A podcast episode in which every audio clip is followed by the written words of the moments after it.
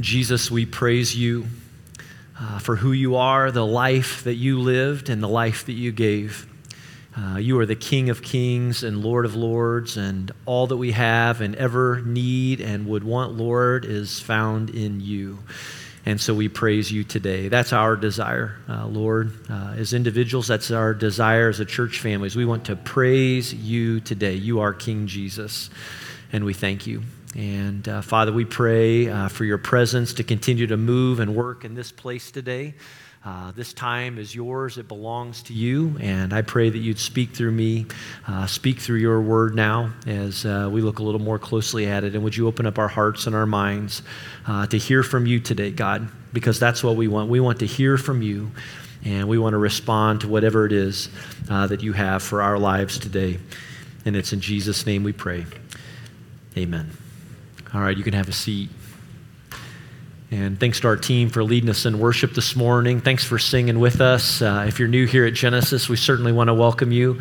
Uh, my name is Paul. I'm the lead pastor, and we'd love the chance to meet you uh, before you go today. And if you've got your Bible with you, I want to invite you to take it and turn to John chapter 19 as we continue our study uh, through the Gospel of John. And as you're turning there, let me share with you uh, a little fun story that I came across this past week. In, in her book, The God Who Hung on the Cross, Journalist Ellen Vaughn retells a gripping story about how the good news, the gospel of Jesus Christ, came to a country, a small village in Cambodia.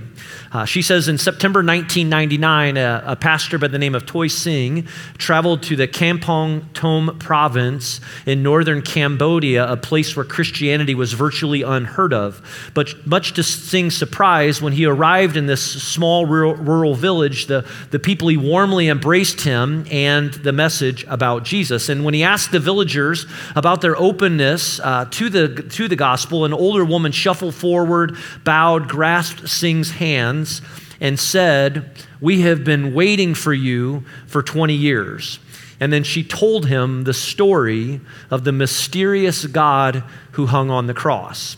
You see, in the 1970s, the Khmer Rouge, a brutal communist led regime, took over Cambodia, destroying just about everything in its path. And when the soldiers finally descended on this small rural village, this northern village in 1979, they immediately rounded up all of the villagers men, women, students, and children and forced them to start digging their own graves. And after the villagers had, had finished digging, they prepared themselves to die. Some screamed out to Buddha, others screamed out to demonic spirits or to their ancestors. But one of the women started to uh, cry, to pray, uh, based on a childhood memory she had been told, a, a story that her mother had told her that she only remembered as a God who hung on a cross. And so the woman prayed to this unknown God on the cross out loud and surely. She believed that if, if this God who had known suffering knew of their suffering, that if indeed he was a, a God of compassion, that he would come to their aid. Well, suddenly her solitary cry and prayer became one great wail and prayer of the entire village. They started praying again to this God who had suffered and hung on a cross. And as they continued facing their own graves, the wailing slowly turned to a quiet crying. There was an eerie silence in the muggy jungle air. And as has been recorded, they slowly turned around, these villagers did, including this woman, to face their captors to discover that all of the soldiers were gone. And as the old woman finished telling her story, she told Pastor Singh that ever since that humid day 20 years before, the villager, she had been waiting, waiting for somebody to come and to tell the rest of the story about the God who had hung on a cross. There is nothing more powerful or life changing than the story of our Savior Jesus Christ who gave his life on the cross. That, that is the person that we have been singing about here this morning. And it's my privilege to be able to share with you his story today. But my prayer for you this morning is that you won't just simply hear this story. And I realize that for some of us, if you've been around church for a long time, like it's possible to hear a story like this and we think we already know all of the details and it's done its work in us. And so we sort of back away from it. But I don't want you to do that. I'm praying that today that this story, it might change your life in some powerful way because if you've never put your de- trust in Jesus before, like today could be the day that you make a choice like that. But for the rest of you, Those of you who have put your faith and trust in Jesus Christ, well, I want to remind you that good things can come from regularly returning to a story like this one that we're going to uncover today. And remember, remember what the disciple John says, even about his own words, and about particularly chapter 19 that we're going to look at today. He says, I have written these words so that you will believe, and I have written these words so that you will grow that you will be transformed in your own life. And that's good because we forget, right? It's easy when life circumstances uh, come upon us, like we can forget. We, we pull back, we, we lose hope, we beat ourselves up or count ourselves out. The good news is still the good news, is what I want to look at today that Jesus died for you. And when you put your faith and trust in Him, it can make all of the difference for you in this world. And so, John chapter 19, if you're not already there, we've been reading through the book of John uh, all year long. We've got just a few weeks left, but John chapter 19 is where we find the story of Jesus, our King, and his willingness to die on a cross. But before we jump into the details of John chapter 19, I want to back up for just a moment and pick up a theme that really began to emerge in John chapter 18 last week, a theme that really ends up setting the tone for what we're going to discuss today. Because last week in John chapter 18, we learned that Jesus was arrested by an angry crowd of Roman soldiers and Jewish leaders and there were at least two meetings that Jesus was taken to, uh, two Roman, or excuse me, two Jewish officials, and then finally Jesus was handed over to the Roman governor of the day for this area, a guy by the name of Pilate. And Pilate was the most powerful man in Jerusalem at the time. He had the authority to release Jesus, and he had the authority to execute Jesus. And when Jesus was brought before Pilate, Pilate asked Jesus one direct, simple question. It's in John chapter 18, verse 33. He asked him, Are you the king of the Jews. Now, this is a loaded question for many reasons. For starters, about a thousand years before Jesus was born, God made a promise to Israel's king at the time, a man, a king by the name of David. And that promise is recorded in the Old Testament, in the Old Testament book of 2 Samuel, chapter 7, beginning in verse 12, where God said to David, When your days are over and you rest with your ancestors, I will raise up your offspring to succeed you, your own flesh and blood, and I will establish establish his kingdom. Verse 13, he is the one who will build a house for my name, and I will establish the throne of his kingdom forever. And then if you skip over a couple of verses still in chapter 7 there, verse 16, the Lord says, Your house and your kingdom will endure forever before me, your throne will be established forever. What does it mean? Well, for centuries, the Jews had been waiting for God to keep his promise and to send a king from David's family line, someone that indeed would rule over Israel finally and forever and for always. The problem? These people just couldn't see it in Jesus. They couldn't get their minds around the possibility that it was Jesus because things weren't going the way they hoped or expected. Now, Pilate, he wasn't Jewish, all right? He didn't care about these prophecies, likely didn't even know these prophecies about a Jewish king coming. And so, why would he ask Jesus if he indeed was the king of the Jews? Well, Go back a few chapters, John chapter 12. We would have looked at this maybe six weeks ago or something. Call it Palm Sunday four days prior to what's happening here in John chapter 19. If you're following it chronologically, Jesus arrives in the city of Jerusalem on a donkey. The people line the streets, they wave palm branches, and they're shouting, as John records in John chapter 12, verse 13 Hosanna, which means come save us. Blessed is he who comes in the name of the Lord. Blessed is the King of Israel. That's how you honor royalty. That's how you welcome a king in Israel. Now, I'm guessing that since Pilate was the Roman governor of Jerusalem, he had heard about the crowd. He had heard about these shouts for Jesus as king. And so here's Pilate's chance to ask about that. And why wouldn't he want an explanation from Jesus himself? And so, John chapter 18, verse 36, Jesus responds to Pilate this way Jesus said, My kingdom is not of this world. If it were, my servants would fight to prevent my arrest by the Jewish leaders, but now my kingdom is from another place. Now, while Jesus doesn't come right out and acknowledge his kingship, he's certainly not denied it either. Especially in his talk about kingdoms. He hints at the fact that he indeed is the eternal king that was promised by God so many years before. Again, he references his kingdom. And if you keep reading John chapter 18 and even into John chapter 19, John explains that after meeting with Jesus, Pilate tells the religious leaders that he's got no reason to find any basis to charge Jesus with any wrongdoing. In other words, Pilate really seems at least willing to pronounce him innocent and set him free. But unfortunately, Pilate also felt the need to keep the peace in Jerusalem. All right, that's his responsibility. He knew that Rome was always watching and that these Jewish leaders weren't going to back down without a fight. And so when we flip the page to John chapter 19, beginning in verse 1, the disciple John records this Then Pilate took Jesus and had him flogged. And your Bible might say scourge uh, it's the same thing, two words describing the same thing. Flogging or scourging was a brutal form of punishment that involved stripping a person naked, uh, tying their hands to a post, and then whipping their back repeatedly with leather strands uh, that were often often contained uh, shards of, of bones or glass uh, or something else sharp. The goal was to shred the victim's back uh, down to the raw flesh to the point that even the internal organs would be exposed. To, you, you may have heard references to 40 lashes. To be sentenced to 40 lashes was a death sentence. Uh, 39 lashes was to beat someone with an inch of their life. According to Dr. Randy Smith, no one was really counting either the Romans were just really, really good at achieving maximum punishment and suffering.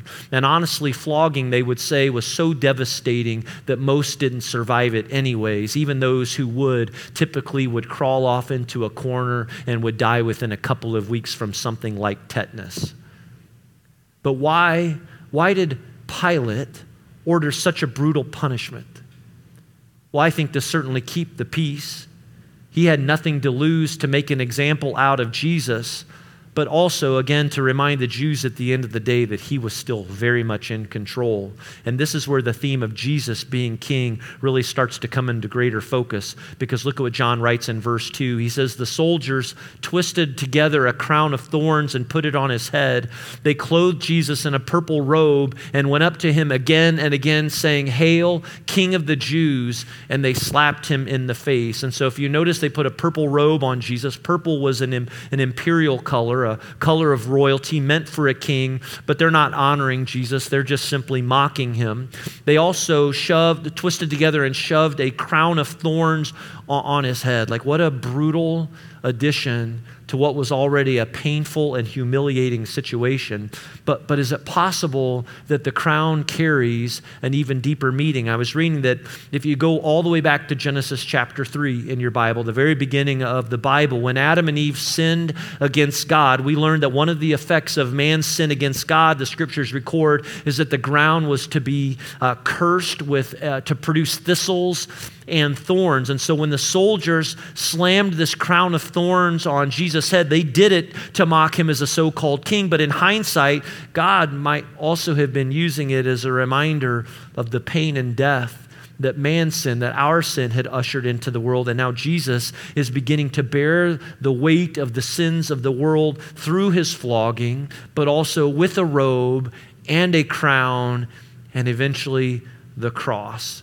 And in John chapter 19, verse 5, John writes that after they did this to him, that Jesus came out wearing the crown of thorns and the purple robe, and Pilate said to them, Here is the man. It can also be translated basically as look at this poor, despicable creature.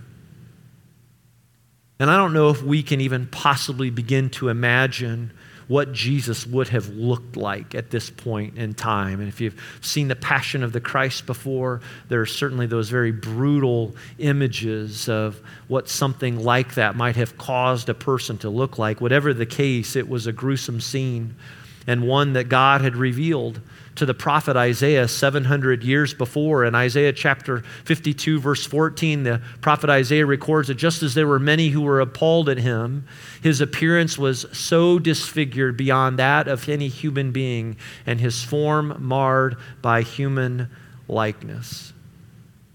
And you get the sense here that Pilate is making a, an appeal uh, on behalf of Jesus to the Jews, basically saying, Look at this poor guy, look at the situation that he's in. He suffered enough, let him just simply crawl away and die.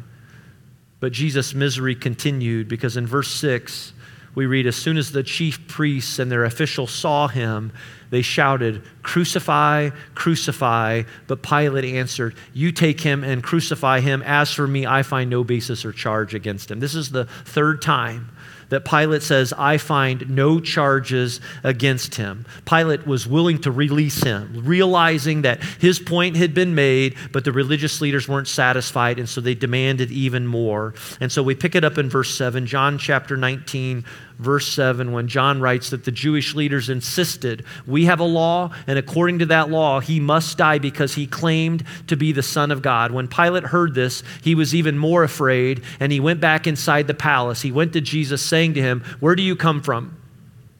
He asked Jesus, but Jesus gave him no answer.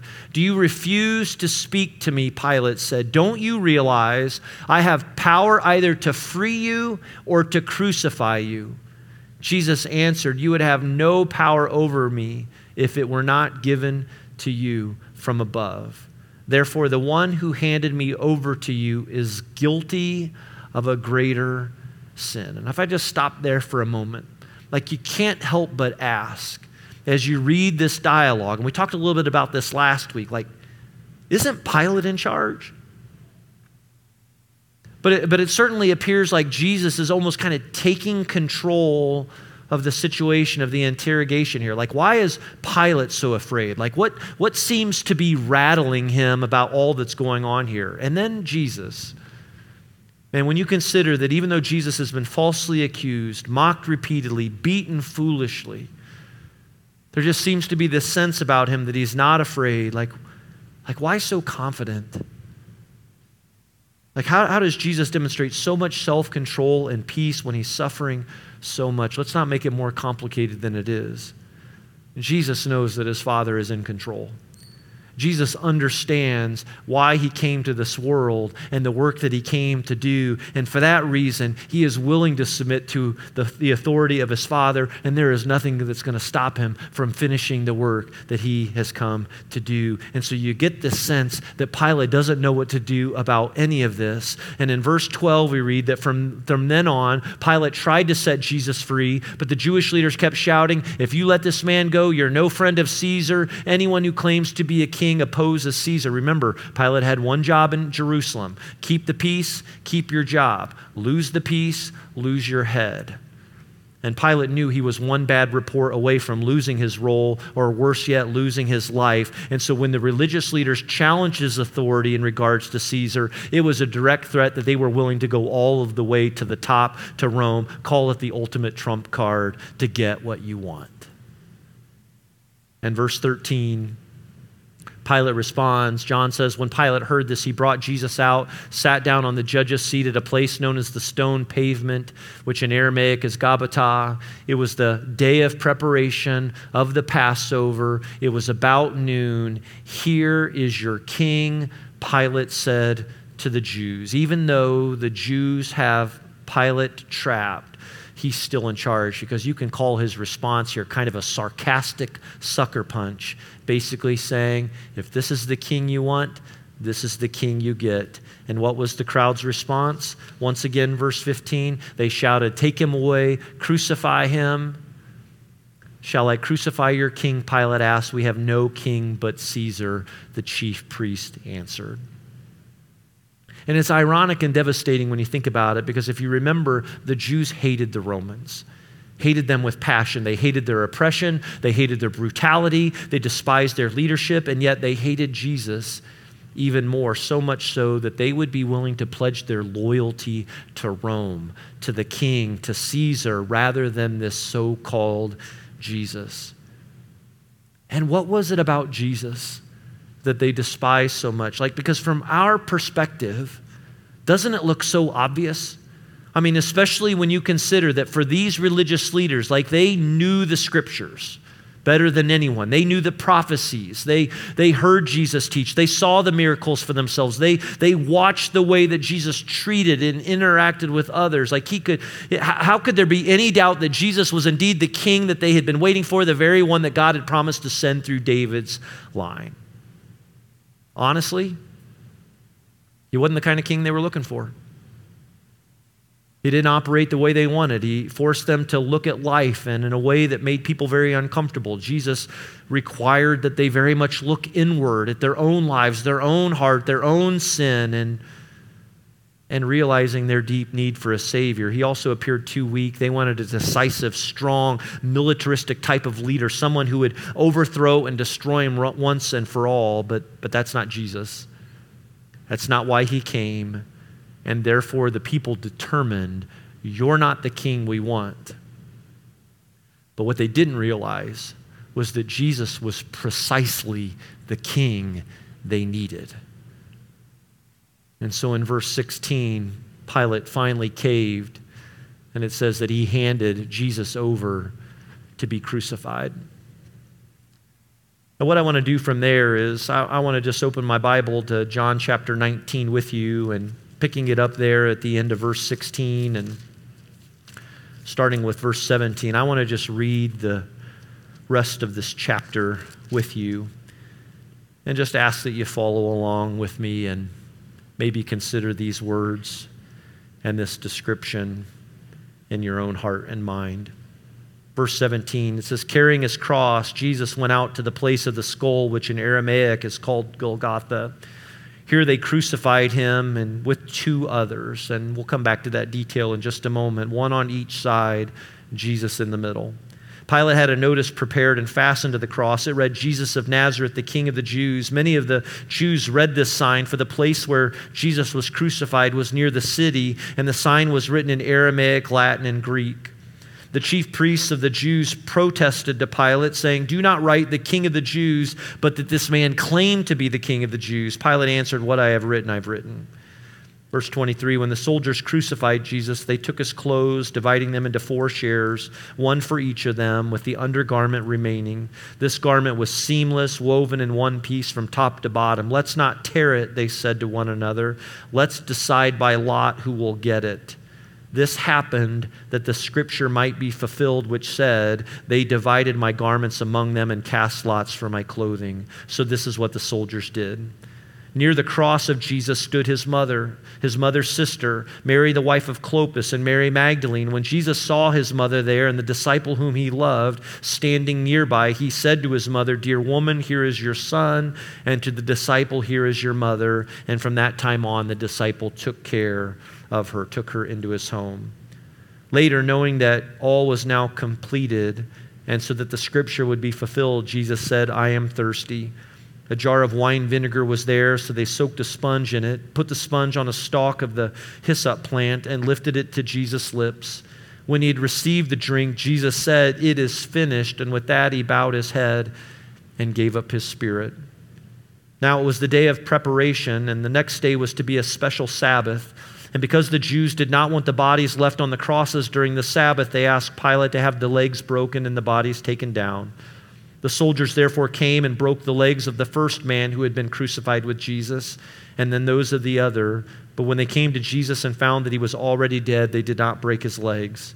Instead, one of the soldiers pierced Jesus' side with a spear, bringing a sudden flow of blood and water. The man who saw it has given testimony, and his testimony is true. He knows that he tells the truth and he testifies so that you also may believe. These things happen so that the scripture would be fulfilled. Not one of his bones will be broken. And as another scripture says, they will look on the one they have pierced. Verse 38. Later, Joseph of Arimathea asked Pilate for the body of Jesus. Now, Joseph was a disciple of Jesus, but secretly because he feared the Jews. With Pilate's permission, he came and took the body away. He was accompanied by Nicodemus, the man who earlier had visited Jesus at night. Nicodemus brought a mixture of myrrh and aloes, about 75 pounds. Taking Jesus' body, the two of them wrapped it with the spices and strips of linen, and this was in accordance with the Jewish burial customs. At the place where Jesus was crucified, there was a garden, and in the garden, a new tomb in which no one had ever been laid. And because it was the Jewish day of preparation, and since the tomb was nearby, they laid Jesus there.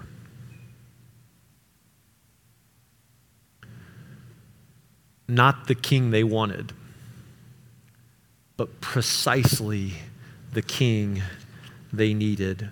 Which leads us to the question like, who is this king that hung on the cross?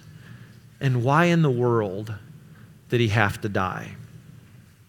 And I just want to say that we need to be careful when we ask a question like that, careful that we're not calling God and his motives into account, because to wonder why God didn't accomplish things in some other way is to imply that there must be something else, that there must be something better. But it takes I think I realize, we realize that it just takes faith to believe and to trust that God's ways are right and just and that Jesus is precisely the kind of king and sacrifice that we need. And, and here's what I know and here's what I believe, and I know what many of you believe too, and what Scripture teaches about life and about sin and about the cross. See, the first few chapters of Genesis remind us that God created an earth, and He created man and woman, and He called them good. And when Adam and Eve disobeyed God's commands, a punishment was necessary, uh, required. A, a judge, you could say, who allows sin to go unpunished is not a righteous judge. Like overlooking sin would make a holy God a very unjust God. And so death is God's just consequence for sin. As the Apostle Paul writes in Romans 6 23, that the wages of sin is death. And unfortunately, there's no amount of good works that any one of us can do to change that. Like it's impossible. Like there is, there is no amount of good things that any one of you can do, that I could do, or that we could do collectively to make ourselves right, to, to purify us before God. Because as Isaiah chapter 64, verse 6 says, that all of us, because of our sin, have become like one who is unclean, and all our righteous acts are just basically filthy rags. And it's not just Adam and Eve either. Like every human has been guilty of disobeying God's righteous laws because, as Romans chapter 3, verse 23 reminds us, all of us have sinned. Every single one of us. We all fall short of the glory of God. And sin is not just the big things, even though it is. It's not just the big things like murder or violence, but it's also things like the love of money and the greed that is often found in us and the way that we treat others and the way that we hate our enemies. It's things like gossip and pride and racism and self centeredness. The reality is that we've all sinned every single one of us. And for those reasons, we all deserve death and eternal separation from God in hell. That's the bad news.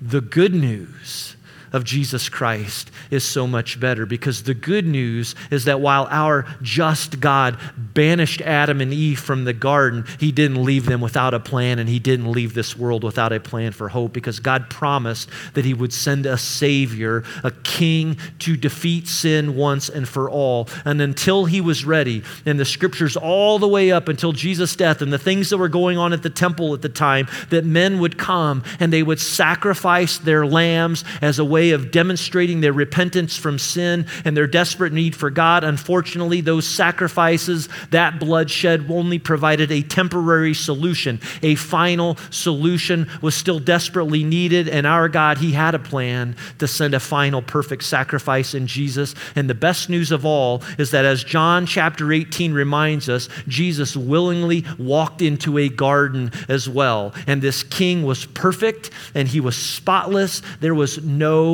guilt that could be found in him anywhere. And that's why, as the disciple John says in John chapter 1, Jesus is the Lamb of God who takes away the sins of the world. And what does that mean for us? As the Apostle Paul writes in 2 Corinthians chapter 5, verse 21, that God made Jesus, who had no sin, to be sin for us, so that in him, we might become the righteousness of God. And do you want to know what makes this all so amazing? God paid the price. He sent his son. All hail King Jesus, the Son of God. He is the perfect Lamb who came and shed his blood and paid a debt that you and I could never pay on our own. And you and I, we receive life and forgiveness and salvation through him, through faith in him. That's his offer, it's free gift to us, but the choice is yours. The choice is yours because this amazing God who willingly gave up his son on the cross is also loving enough that he will not force his love on you. It's your choice, it's your decision to make, which leads to a final question in that is, that what will you do with this story of the king who hung on a cross? And as John briefly points out, it wasn't just Jesus there, there were two others. Luke goes into a little more detail about them and about their conversation. Likely the plan was let's make a further mockery of Jesus and let's hang him with two known, convicted, guilty sinners. Jesus in the middle. And as Luke writes, there's this conversation between the three. The one, the one guilty man who turned to Jesus, basically mocking him with the rest of the crowd, saying, You, the king of the Jews? Why don't you see what you can do about this situation that we're in?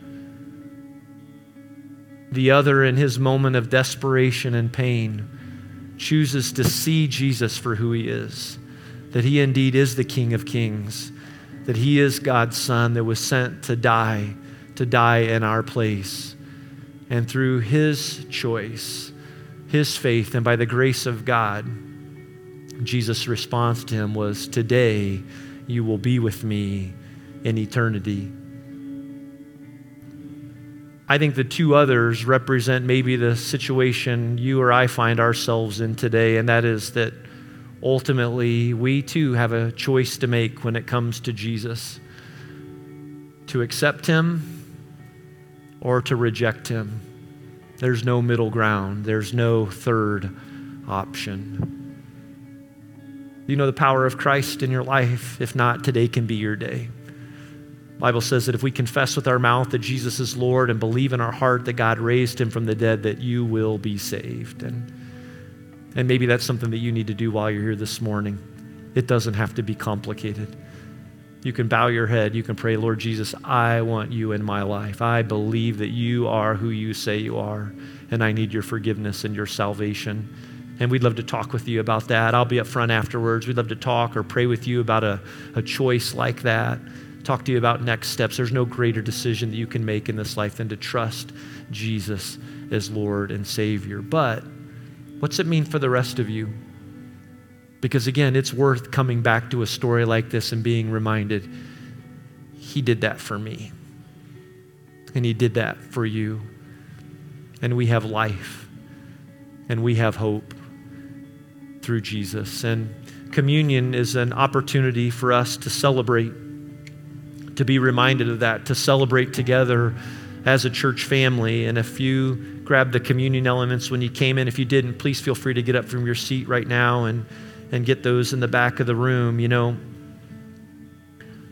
when Jesus celebrated the Last Supper with his disciples, he, he did something with them with bread and with juice that didn't make sense at the time. It did for Jesus, not for the disciples, but I can only imagine that after these events and after the empty tomb, which we'll talk about in a couple of weeks, everything changed. And this special supper, this special time of remembrance that we call communion, is just a reminder of how good it is. and what Jesus did and paid on our behalf. And if you take the bread, you know, the bread is a reminder that he was flogged, he was scourged, that his body was placed on a cross, and he died for you. He died for me. Let's take it, let's eat, and let's remember that in a very personal way that he died for us.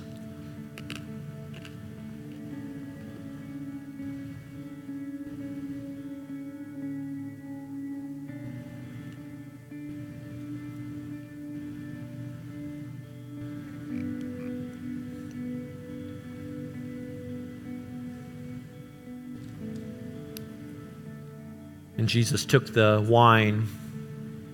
We have juice. And he held it up and he said, This, this is a reminder of my blood. The solution is in the blood. The blood changes everything. And we're reminded that we have life and hope and something very new and exciting through Jesus. Let's take it and remember him.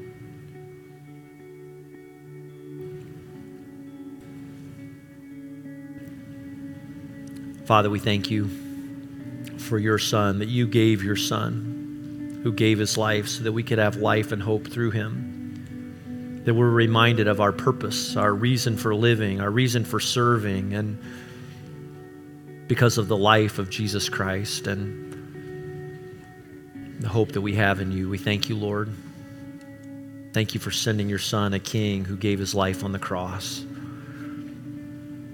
And we remember that life through the bread and through the juice. And as we reflect on the cross, work inside of our hearts today, Lord. Remind us of your great love. We thank you and praise you in Jesus' name. Amen.